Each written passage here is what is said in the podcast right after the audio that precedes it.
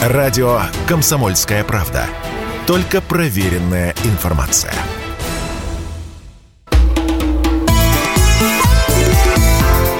«Национальный вопрос»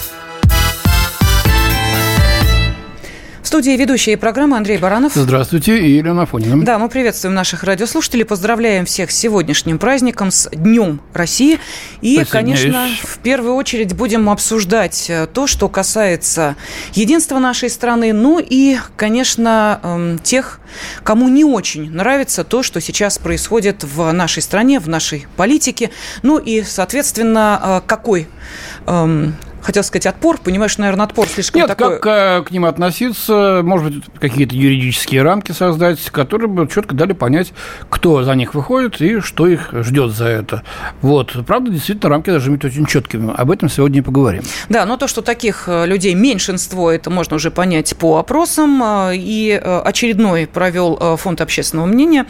И выяснилось, что если в декабре 2006 года о том, что э, люди любят страну, считают себя патриотами, вот э, об этом заявили только 57%, э, то, соответственно, в ходе вот свеженького опроса выяснилось, что таковых уже 85%. 85% граждан нашей страны назвали себя патриотами. Но это уже о чем-то говорит. Сейчас с нами на связи депутат Государственной Думы Екатерина Стенякина. Екатерина, здравствуйте. Договорились без отчества? Добрый день. Да, добрый день. Поэтому давайте так, собственно, и будем. Елена, Андрей и Екатерина. А, ну и Очень нашим да, радиослушателям я напомню, что у вас есть возможность ваши комментарии отправлять на WhatsApp, Viber, Telegram, SMS, плюс 7 967 200 ровно 9702. Ну а почему, собственно, решили об этом заговорить именно сегодня? Ну, с одной стороны, все замечательно. С начала грядущего учебного года во всех школах России по понедельникам будет исполняться государственный гимн, будет подниматься флаг. Традиция поможет формированию гражданского общества и чувства патриотизма у подростков. Вот в Америке каждый день с утра, а у нас только по понедельникам. Ну, лиха беда начала, в общем-то. Да, но а, тем не менее, вот смотрите, как есть, что называется, видимые, осязаемые проявления а, того, как нужно воспитывать патриотизм, так, наверное, есть, Екатерина, что-то вот а, другое, на что нужно обратить внимание и в чем, собственно, помогает, может быть, законотворческая деятельность депутатов Госдумы. Вот а как вы считаете, можно ли, вот задаем вопрос, который с удовольствием всегда задаем и слушаем на него ответ, можно ли воспитать патриота? Вы знаете, мне кажется, что в любом случае школа образование несет очень важную воспитательную функцию. Как бы грубо это ни звучало. И, конечно же, в, в нашем образовании, в школьном образовании, пусть на меня об, обольют грязью и скажут, что это неправильно, но должна присутствовать идеология. Идеология уважения к своей стране и любви к своей стране. Очень важно, чтобы наши дети понимали с самого юного возраста, что они живут не просто в России, это крупнейшая страна в мире с выдающейся историей, с выдающимися достижениями. И есть у этой страны, у этого государства определенные государственные атрибуты, которые требуют уж тем более уважения. Это государственный флаг, государственный герб, это гимн. Вы знаете, я была депутатом городской думы еще очень давно, 13 лет назад. У меня был на, в городе Шахты, в маленьком городе, у меня в округе было всего две школы. И я всегда посещала линейки на 1 сентября на последний звонок. И когда на линейке звучал просто гимн, а, музыка, то дети ну, просто потому что они маленькие не знали, они шумели, болтали, болтали родители, поправляли бантики. И мне было так обидно. И с директором одной из школ, с Мариной Алексеевной, она до сих пор директор школы там, мы придумали, что дети должны гимн петь. Это организовать очень просто, ведь есть урок музыки. На уроке музыки дети выучили слова, дети это репетировали. И когда на следующий 1 сентября мы пришли, и у нас дети пели хором гимн России, то, знаете, это действительно слезы восхищения, радости. И они уже не болтали, они воспринимали все это совсем по-другому. Не как какая-то музыка, которая должна быть просто включена на линейке и которую нужно послушать, а в это время можно отвлечься, поболтать, а как нечто что-то другое. Поэтому, а, может быть, здесь и будут э, люди, которые... Хотя я думаю, что их будет минимум, кто будут говорить, что это неправильно, это не нужно. Нет, это нужно.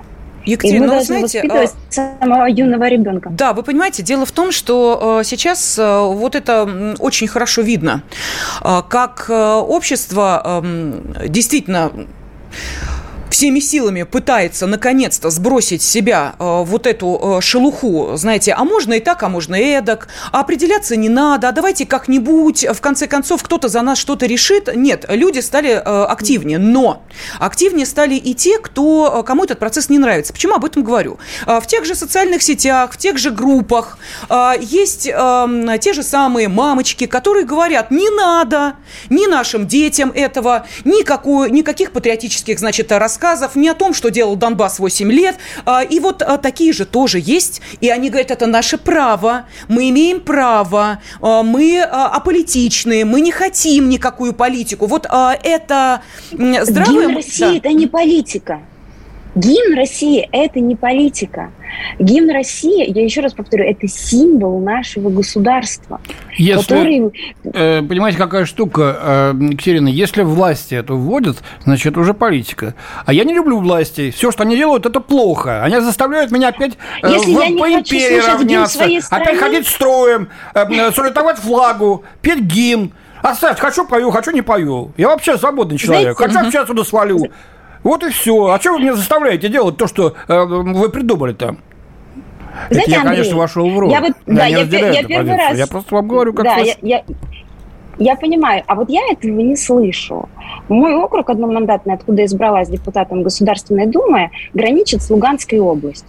И уж что там происходило 8 лет, я прекрасно хорошо знаю, жители моего округа тоже. И, соответственно, я не получила ни одной жалобы от того, что мы не хотим, чтобы наши дети пели гимн России. Мы не хотим, чтобы наши дети присутствовали каждую неделю при торжественной церемонии поднятия флага нашей страны. Екатерина, мы просто взяли Нет. это как пример. Мы же говорим и смотрим да, на этот вопрос понимаю. шире.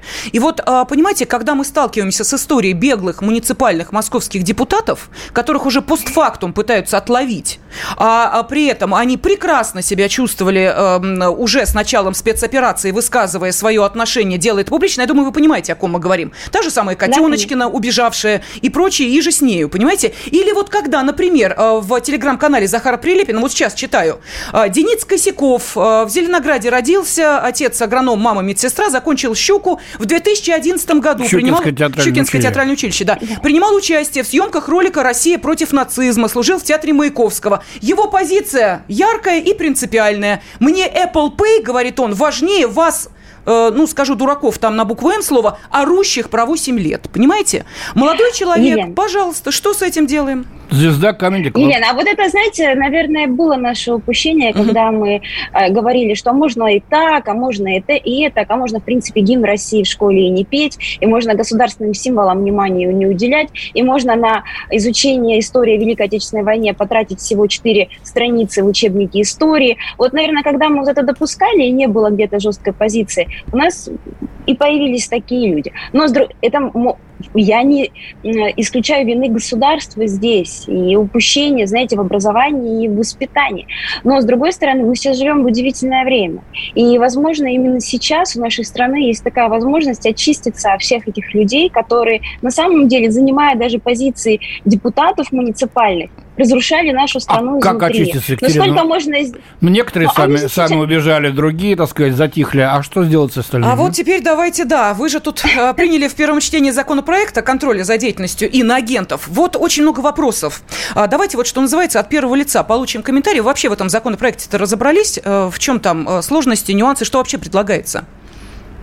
Ну, давайте вообще с вами вспомним, кто такие иноагенты. Кто это? Это физические лица, это иностранные организации, иностранные и российские, которые, получая поддержку из-за рубежа финансовую, методическую, ну, материальную поддержку, информационную поддержку, занимаются в нашей стране политической деятельностью, э, выпускают информационные материалы, а также занимаются сбором средств военных целях. То есть вот эти люди, которые за счет иностранной поддержки пытаются влиять на нашу жизнь внутри. И, конечно же, законодательство, которое мы предлагаем, и закон, за который проголосован в первом чтении депутатами Государственной Думы, поправ... теперь новые инициативы, которые внесены в Государственную Думу а, в, на этой неделе, э, ведь там же нет ничего такого сложного. А вот, Екатерина, у меня такой никаких... вопрос. А если а. люди, э, допустим, на деньги какого-нибудь сербского фонда в положительном плане влияют на жизнь нашей страны, они тоже будут иноагенты попадать под ограничения и, так сказать, uh-huh. преследования? Слушайте, а вы знаете, ну, эм, ограничения-то какие? Этим же людям не запрещено вообще жить на территории нашей страны. Не, ну будут говорить, а, заниматься значит, своей деятельностью. Они должны, они должны просто помечать, что э, данная информация распространяется иностранным агентом. Есть реестр иностранных агентов, где вся информация должна быть весьма открыта. Правда, сейчас их четыре, и запутаться с ними очень сложно. А кто физик, физлицо, а кто НКО, а кто общественное объединение, пока их всех найдешь.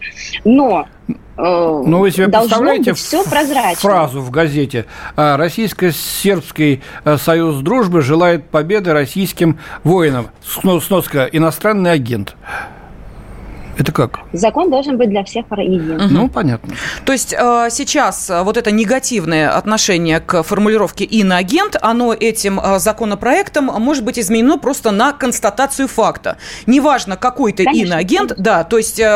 А, кстати, эм, Таджикистан, э, Армения, это тоже будут? Э, Вы знаете, я не, я не уверена, не уверена, что у Таджикистана и у Армении есть вообще денежные средства на то, чтобы финансировать какие-то действия на территории нашего государства. Хорошо. Если да... они это будут, вдруг придумают делать за счет каких-то других иностранных фондов, ну, я...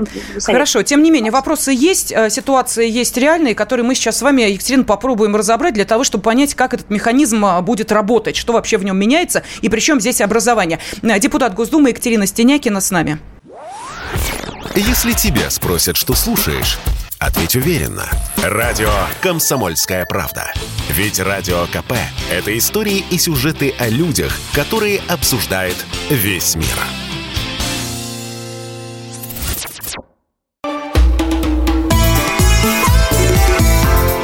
«Национальный вопрос» студии ведущие программы Андрей Баранов. И Елена Фонина. И с нами на связи депутат Государственной Думы Екатерина Стенякина. И мы сейчас обсуждаем, собственно, тот законопроект, который был принят в первом чтении э, о контроле за деятельностью лиц, находящихся под иностранным влиянием. Ну, а что... Ну, пошли уже отклики наших радиослушателей, спасибо.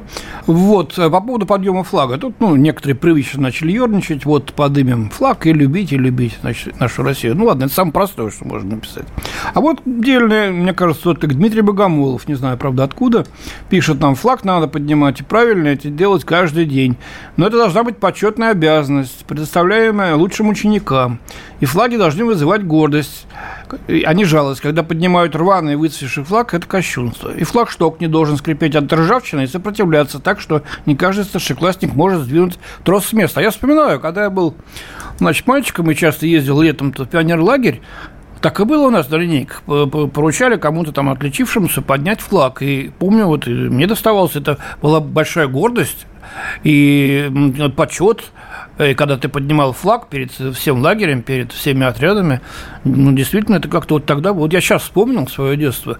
Андрей, в этом есть поверите, доля правды. сейчас то же самое. Сейчас то же самое, это самые лучшие ученики, которые отличились, им предоставляется право. Участники юнармии, победители отваги, это прекрасный тоже военизированный э, конкурс для детей. И когда-то у нас была ОБЖ, теперь это отвага. Вот, это ребята, которые хорошо учатся, отличники, их объявляют, что право предоставляется. Да, да, да. Не везде его поднимают, иногда ребята выносят, если нет флагштока.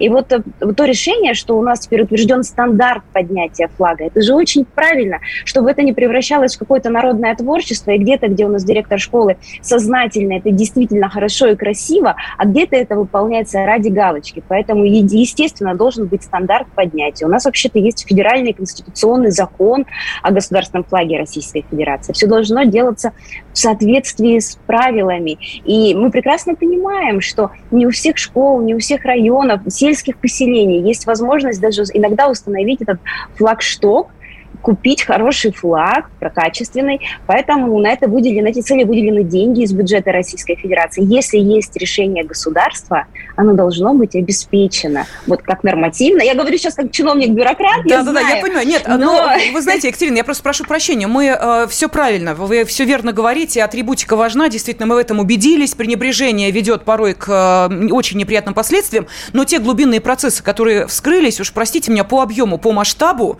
э, для многих них оказались ну, просто да, Марианской впадиной, в которую сколько да, ни заглядывает, на не видно. Я почему об этом спрашиваю? Ну вот смотрите, я зачитываю сейчас вот выдержка из законопроекта, возвращаюсь к нему. Итак, законопроект определяет, что иностранным агентом может быть признано любое российское или иностранное юридическое лицо, независимо от его организационно-правовой формы, иное объединение лиц или физическое лицо, независимо от его гражданства или отсутствия такового, если такие лица получают иностранную поддержку или находятся под иностранным влиянием и осуществляют политическую деятельность, либо целенаправленный сбор и так далее, и так далее. Что такое под иностранным да, и как влиянием? это определить-то? Вот.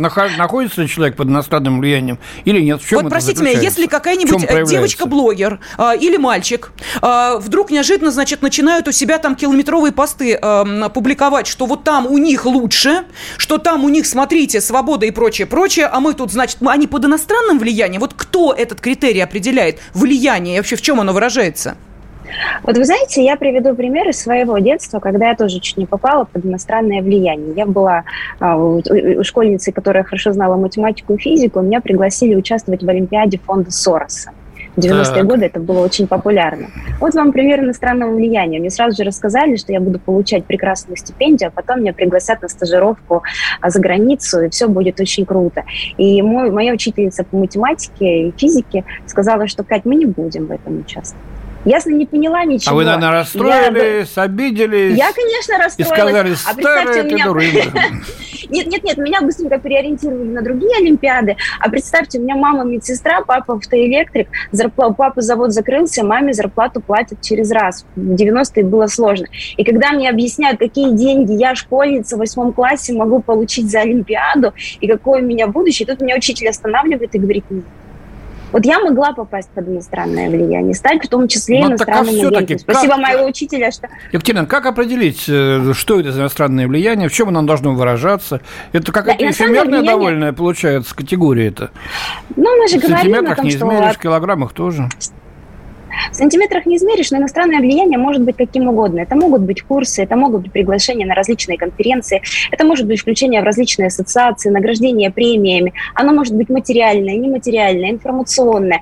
И то есть, понимаете, как-то ну, сейчас Екатерина, в законе ну прописать сейчас, это четко. Я сейчас, простите, что вас перебиваю, но наши школьники, участвующие в международных угу. олимпиадах, получается, все под иностранным влиянием? Они, правда, нет, золотые нет, нет, медали нет, привозят нет, оттуда? Подождите. Ну, так вот я и спрашиваю. Есть официальные, есть официальные международные организации, которые признаны, которые проводят эти э, олимпиады. А есть такие фонды, аналогичные фонду Сороса, который был в мое время. И вот здесь уже иностранное влияние, оно очень понятное. Мне кажется, что здесь должно работать очень активное государство, предостерегая а, граждан, детей, э, подростков, молодежь, взрослых людей, руководителей некоммерческих организаций от тех структур, которые под благими целями могут нанести вред. Вам ответить, ты мне дай, законе... дай, дай столько же денег, тогда я не проеду. Нет, ну а каково э, будет... Слушайте, ну да. дайте столько денег. У нас фонд президентских грантов, который, несмотря ни на какие сложности сейчас, ни на копейку не сокращает свое финансирование. Фонд культурных инициатив, который ни на копейку не сокращает свое финансирование, а только увеличивает. Поэтому говорить об отсутствии финансирования на НКО, коммерческие, э, проекты просветительские, культурные, ну вообще нельзя. Хорошо, Екатерина, тогда давайте, вот смотрите, эм, конкретный вам пример. Опять опять же, а, сегодня вот все телеграм-каналы прям пестрят, то есть вчерашнего дня начали. Вроде как не иноагенты, вроде как не, не, не, к иностранцам не имеют отношения. Замечательный э, ГИТИС, э, РАТИ, Российская Академия Театрального Искусства. Вы видели этот скандал сейчас в телеграм-канале? Что в московском метро... Видео, видели, да? видели, метро, да, в московском да, метро. Ролик, Просто да. объясняйте ну, тем, кто не видел. Я посмотрела одним глазом. Сегодня ага. объясните Там мне. не надо двумя глазами смотреть, там все понятно. Дело в том, что а, там, значит, ну, это просто обычная реклама, мол, приходите к нам учиться. Хотя, я не знаю, э, Российская Академия Театрального Искусства никогда да. в рекламе не нуждалась. Туда очередь, в смысле, ну, на одно место там по 200, по 300 человек. Ну, не суть. А, значит, э, типа такой промо-ролик. Вот приходите к нам учиться, у нас замечательные выпускники. А знаете, кто эти три замечательных выпускника? Других там не было указано. Ну, давайте, догадайтесь. Не знаете? Я вам скажу. Алла Борисовна Пугачева – раз. Чулпан Хаматова – два. Хаматова, я уже цитирую. Да, да, да совершенно верно. И а третий, э, Леонид Барац – три. Леонид Барас, кто помнит День выборов, День радио, значит, да. э, такой Да, э, да. э, невысокого роста человечек, который там изображает определенные ориентации. А, Теперь давайте вот товарища. просто а, возьмем на вскидку да, а, список выпускников Рати Гитиса. Это и Абдулов, это и Владимир Андреев, это и Лариса Голубкина, это Валерий Золотухин, это Евгений Леонов, Анатолий Попанов, Петр Фоменко, Инна Чурикова, Елена Цыплакова, Анатолий Эфрос и прочее, прочее, прочее. Вот скажите, это же не а, иноагенты, вот те, кто этот ролик делали. Но это же вот та самая фига, которую показывают. Нате вам, смотрите. Дальше идем. а, Книжная выставка, вот это вот а, то, что в центре Москвы происходило. Да, на Красной да, на площади. Красной. Да, А кто там, понимаю, вы тоже помните, да, кто получил н- награду и за какое стихотворение? И что получила девочка из Донбасса при зрительских симпатий? А первое место получил ребенок, который а, написал, а, ну, сами знаете, что, э, соответственно, ребенок написал. А я не знаю, а что он написал? А он э, написал, президент, э, давай, до свидания. Примерно вот так вот. Смысл стихотворению. Да, Андрей Михайлович, что вы, не знаете? Не, Ну, не что знал. вы, я вас умоляю. А, я могу таких примеров привести. Это же вот, это как? Понимаете, вот эта фига, которая лезет из каждого просто куста. Это же не иностранное влияние. Это же мы тут внутри такие, вот, понимаете? И что с Вы этим? знаете, Елена, вы знаете, Елена, я была автором письма очень такого жесткого, и оно было очень сильно растиражировано. Ответа пока по моему письму нет. Когда некоторые деятели культуры, я не называла никаких фамилий, э, начали странно вести себя в момент начала специальной операции, уезжать, критиковать и высказываться. А эти все люди имели государственные награды, и в том числе орден за заслуги перед Отечеством и звание народного артиста. Я тогда говорила, что любая государственная награда – это не только признание таланта, но ведь этот талант был раскрыт благодаря государству, благодаря тем возможностям, которые предоставила наша страна. Это образование в ГИТИСе, которое было получено за счет средств, бюджетных средств. Это концертные площадки, это фильмы, которые снимались за счет бюджета, средств государства. Это сцена государственных театров, которая предоставлялась для раскрытия таланта. Я ни в коем случае не умоляю в талант. Но если человек несет звание заслуженного артиста, если человек несет, э, получает, приходит получать из рук президента награду государственную, он должен вот просто защищать свою страну и понимать, что это все ему дала страна, а не он сам. Екатерина, такой. он никому И вот- ничего не да, я должен, поним- скажет он. Понимаете, ну а как вы будете с него требовать? ну вот как вот как требует Чулпан Хаматовой? Вот она сказала, идите вы э, со своей спецоперацией, неважно, что у меня звание народной артистки, и э, госпремия была вручена не так давно, э, опять же, из рук президента, и уехала себе, и работает в театре. И чего? Ну, она не так уж, чтобы и работает. Чулпан Хаматова не сильно Нет, может ну а что, а как вы, театре, вот как мы котором- воздействовать будем? Ну что, как, как влиять? Оштрафовать их? Нет. Не пустить в Россию права не имеете, она гражданка России. Что делать? В, моей- в моем мнении, э, в моем понимании было, что этим а, людям э, в нашем законодательстве нужно предусмотреть том числе э, процедуру отзыва государственных наград. Ее сейчас нет и не существует. И в любом случае любое такое публичное порицание, ведь награду же хочется получить. Даже если я где-то не люблю страну, не люблю президента, но вот это публичное признание, оно нужно любому артисту. Мгм. И когда ты понимаешь, что Сейчас будет небольшой перерыв, лишают, Екатерина, после него я с вами поспорю. Да, Екатерина, э, вернемся обязательно к этой теме. Радио «Комсомольская правда». Никаких фейков, только правда.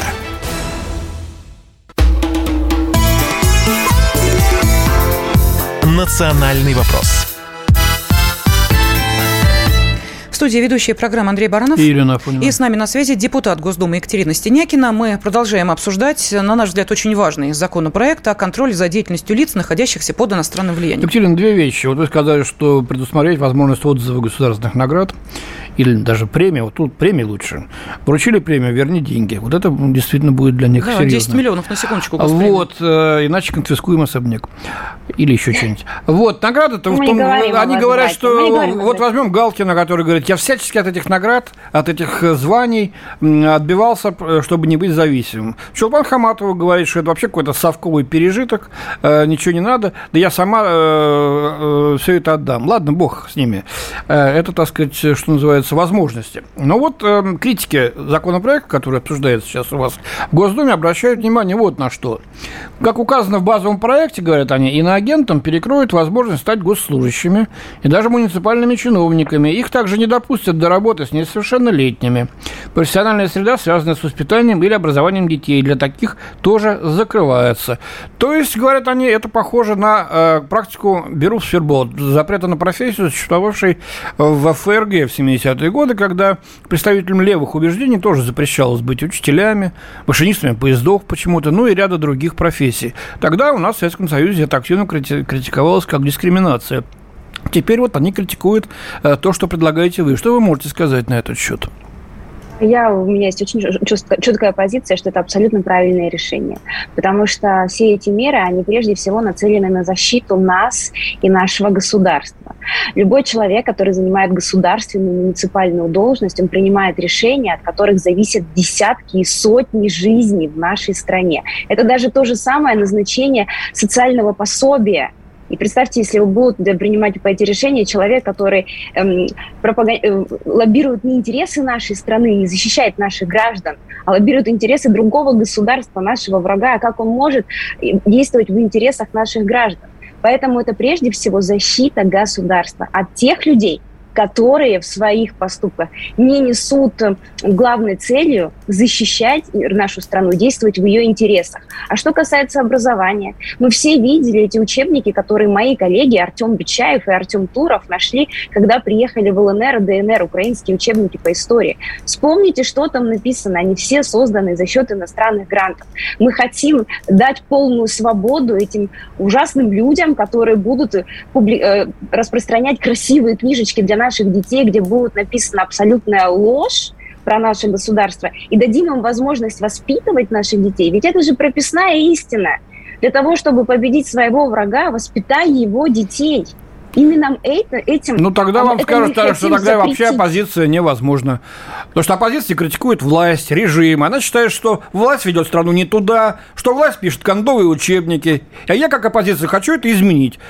А вы Подождите, говорите, что я иноагент. оппозиция, неужели вы считаете, вот я член партии «Единая Россия», у меня есть мои коллеги-оппозиционеры, «Справедливая Россия», коммунисты, у нас разные взгляды, но они не иноагенты. Это политические партии, которые действуют на территории нашей страны в соответствии с российским государством. Мы друг другу оппозиция. Мы преследуем, у нас разные взгляды, но вместе с тем мы работаем только внутри нашей да страны. Да ладно, преследовать будут защищая интересы нашей Екатерина, если я скажу, что власть трусливо драпирует мавзолей каждый раз на парад победы, выигранной коммунистами, меня будут точно так же гнобить, как и иноагент. Андрей так Михайлович, что, я приведу другой пример. Екатерина, надо. простите, бога ради, но... Кстати, вот, э, я... как Единая Россия, зачем это делают? Андрей Михайлович, мне. да, позвольте, я э, другой пример приведу. Э, скажите, пожалуйста, а депутатам Государственной Думы разрешено иметь зарубежную недвижимость? Нет. Разве? Но, по крайней мере, у меня ее нет, поэтому нет, я, не задавалась я. Я, я, я считаю, что ее не, ее не должно быть. Вот. А посмотрите, пожалуйста, а такого запрета, а тем не менее, такого запрета нет. Ну, это так, на всякий случай, э, ушли в сторону. Э, не про мавзолей сейчас э, Нет, разговора, не про недвижимость, но просто вот мы, понимаете, мы каждый раз, когда мы берем эту важную тему, вот поверьте, душой, сердцем, Елена, всем мы на вашей стороне. Вот честное слово. Нам тоже очень хочется, чтобы к нашим детям не тянули свои лапы те, кто считает, что только Запад и ничего другого. Что потом не доходило. Видели, да, этот ролик, где на Украине бабушка с внуком поспорили? Он начал говорить, мой герой Бандера, она ему на голову миску с едой надела. Да да, не согласная с его позицией. Понимаешь, вот до этого у нас не доходило, и чтобы у нас такими героями, понимаете ли, молодежь не козыряла, вот не дай бог этого допустить. Поэтому мы на вашей стороне. скоро, к сожалению, оставит эту землю, а внучок вот. будет жить и творить. А что он натворит? Вот это вот посмотрим. Это другой разговор. Да, спасибо огромное, Екатерина, что приняли участие в спасибо нашем большое. разговоре. Депутат Государственной Думы Екатерина Стенякина. Спасибо. Да, спасибо большое. Вас тоже удачи в ваших делах. И надеемся, что все-таки нам удастся преодолеть э, вот то сопротивление, которое э, испытываем мы сейчас на пути к очищению нашей страны от вот в том числе этих самых инагентов. Но почему заговорили о культуре, это тоже очень важный момент. У нас сегодня есть такой сплошной линии проходит э, культура. Э, и не случайно, потому что... Мы понимаем, то, на чем воспитывается а, молодежь, это не нравоучение и не лекции. Это то, что они видят, это то, что они слышат, это то, что они читают. А, поэтому, когда Министерство обороны и а, глава Минобороны Сергей Шойгу говорит о том, что будем поддерживать кино, то хочется понять, какое именно. Давайте послушаем прямую речь. Хочу отметить, что Министерство обороны уделяет самое пристальное внимание сохранению памяти о важнейших событиях нашей истории, созданию кинолент о подвигах граждан страны, борьбе с фальсификацией истории и патриотическому воспитанию молодежи. Для реализации этих задач создан фонд поддержки военно-патриотического кино. Его цель – оказывать помощь в производстве кинокартин на военно-патриотическую тематику, в том числе о деятельности Министерства обороны и решаемых вооруженными силами задач. Хочу пожелать фонду успешной деятельности. Сейчас с нами на связи киновед, программный директор Международного кинофорума «Золотой Витязь» Александр Семенюк. Александр Григорьевич, здравствуйте. Здравствуйте. Да, рада Добрый вас день. видеть. С праздником вас поздравляем. И э, праздник э, Троицы сегодня большой, э, христианский православный праздник. Ну и, конечно, наш общий праздник, День России, э, который нас всех объединяет. Но вопрос, вот э, вам, как человеку понимающему, да, э, во что э, вкладывать деньги, а во что нет? Э, какие фильмы сейчас, вот на данный момент имеют поддержку, а какие нет? Э, и, соответственно, как вся эта система, э, киносистема устроена? Вот скажите, пожалуйста, э, Фонд, э, который сейчас, о котором говорил э, Сергей Кожугетович, э, вот при каком условии он заработает действительно нормально, производя то, о чем, собственно, мы и хотим. Что мы хотим увидеть, о чем говорил Сергей Шойгу. Он заработает при самом главном обстоятельстве, когда государственная власть четко сформулирует идеологию, а, то есть то, что э, государство собирается защищать внутри себя, какие духовные, социальные, э, нравственные идеалы э, государство собирается защищать и продвигать, делать центральными. Тогда это будет ориентир для кинематографистов, которые будут заниматься вот этим военно-патриотическим воспитанием, снимать кино. Но и этого недостаточно. Дело в том, что казалось бы, вот Сергей Кожеведович сказал, что вот деньги дадим, и э, чтобы снимали на э, такие вот известные героические темы, казалось бы, все очень просто. Взять хороших актеров, взять известные героические сюжеты и вперед. На самом деле военно-патриотическое э, кино – это самый трудный жанр, потому что помимо эстетической составляющей должна быть воспитательно-манипулятивная составляющая. А, то есть они должны быть находиться в равновесии, две этих категории. Если какая-то из них хромает, то воздействие на молодежную, на юношескую аудиторию это кино не произведет. Вот для примера э, скажу, вот э, фильм гениальный фильм Андрея Тарковского «Иваново детство». Это один из лучших фильмов мирового кино на все времена. Но там очень высокого уровня художественная составляющая, эстетическая, то есть киноязык гениальный, а вот все, что касается вот этой воспитательной, героико-патриотической составляющей, она относительно эстетики на очень невысоком уровне. Это не значит, что это плохо. Тогда стояли другие задачи. Хотя Николай Бурляев, там, будучи еще мальчиков, мальчиком, гениально играет. То есть эм, для того, чтобы вот это военно-патриотическое кино воздействовало на нашу молодежь, нужно очень много знать, это определенный конструкт. В, том -то, а, в отличие, скажем, от поэзии, когда поэт может проснуться, написать там стихотворение, а, положить его в ящик стола и снова заснуть, киноиндустрия – это очень сложное капиталоемкое производство. И это прежде всего, фильм – это прежде всего конструкт, где есть вот эта художественная и идеологическая составляющая. Сегодня идеология – непопулярная категория слова, но тем не менее без этого не обойтись. А... Если Александр да. Григорьевич, вот вы сказали, что э, государство должно у нас сформулировать эм, э, вот те критерии, по которым мы, э, мастера искусства, должны дальше действовать. Но государство пока не собирается официально объявлять какую-то национальную идею. Что мы нет, будем... нет, подождите, подождите, подождите, Андрей Михайлович, секундочку. Год назад у нас была подредактирована президентом э, указом зафиксирована новая национальная стратегия. В числе приоритетов сбережение народа России, оборона страны, государственная и общественная безопасность, далее защита традиционных ценностей, культуры и исторической Я говорю памяти. О военно-патриотической а это что? тематике. Лена, это очень общо. А, вот э, что, мы возвратимся к советским критериям. Вот э, э, фильмов о войне было очень много. Кстати, из них очень много проходных, абсолютно. Хотя, так сказать, вроде и артисты хорошие снимались, но остались, ну, десятка, три-четыре, вот те, которые достойны войти в э, историю советского кинематографа о фильмах на войне. Других много. Я вот сейчас будет небольшой перерыв, я вам задам вопрос э, перед ним. Вот фильмы типа Т-34, 28 Панфиловцев, Девитаев, вы считаете, это нормальные фильмы э, вот Нет. в этом плане? Или вот сейчас после перерыва поговорим. Или вот «Белый тигр» Шахназарова, совсем в другой эстетике снят, но тоже можно считать, что э, он э, на военно-патриотическую тематику. Сейчас мы прервемся буквально на минуточку, а потом продолжим наш да, разговор с вами на эту тему. С нами на связи киновед Александр Семенюк. Если тебя спросят, что слушаешь, ответь уверенно. Радио «Комсомольская правда». Ведь Радио КП – это самые оперативные и проверенные новости.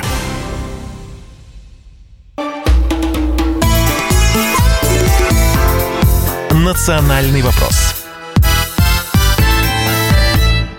студии ведущий Андрей Баранов. И Елена Фонина. И с нами на связи киновед, программный директор Международного кинофорума «Золотой Витязь» Александр Семенюк.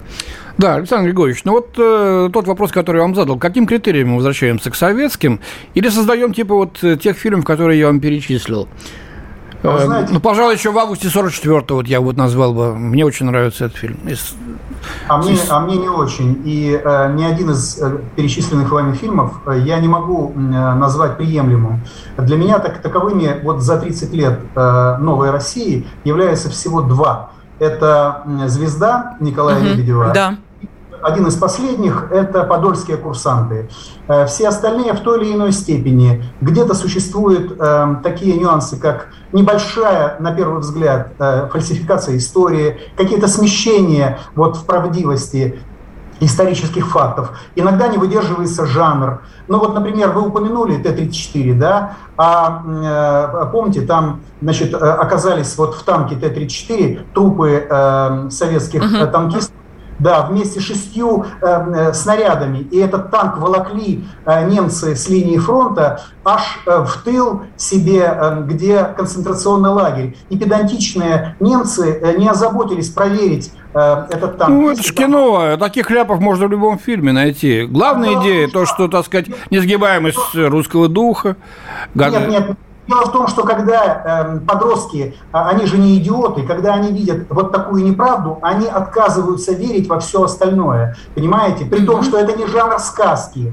Это таким образом воспринимается как обман. То есть там э, абсолютно героико-патриотическая, реалистическая эм, э, историко-военная тема, и вместе с тем э, там есть условность неправдоподобность некоторая. И вот когда авторы фильма предлагают верить в абсолютную реальность происходящего, а потом предлагают обман, то подростки, которые ну, максималисты сами по себе, они этот обман видят, чувствуют и потом не верят уже в дальнейшее развитие сюжета. Вот такие вещи нужно учитывать на уровне драматургии, сценария фильма. И не случайно у нас сценаристов-то нет. У нас сценариев хороших нет, это главная проблема которая касается не только военно-патриотического воспитания, но и всего кино. Зато подростки очень легко верят, когда видят, значит, гбиста, э, особиста злодейского, значит, да. генерала, который бросает, значит, мясо на пули, загрят отряды и прочее. Вот это да, это правда. Вот, э, так оно и было. Александр Григорьевич, смотрите, даже если мы возьмем э, сериалы, которые касаются жизненного пути наших э, звезд там советских, да, неважно, кто это, актриса это драматическая или это певица какая-нибудь, быть очень известная.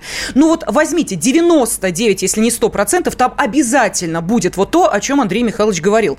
А, кровавый режим, который давит звезду, значит, вот буквально не давая ей вздохнуть, и она может пробиться только если идет в КГБ и, значит, э, заключает какие-то там э, особые договоренности. Только после этого она и за границу выезжает и прочее. Ну вот это просто как, вот я не знаю, калька у них что ли там есть. Вот только фамилии меняются и все это, это, это самая, наверное, проблемная э, история с сериалами нашими, потому что история, сериал Э, ну, вообще кино самое манипулятивное средство воздействия на э, общество. И вот сериал гораздо сильнее даже воздействует на социум, чем э, один отдельно взятый игровой фильм. Потому что сериал длинный, э, зритель привыкает к нему, вживается в судьбы этих героев.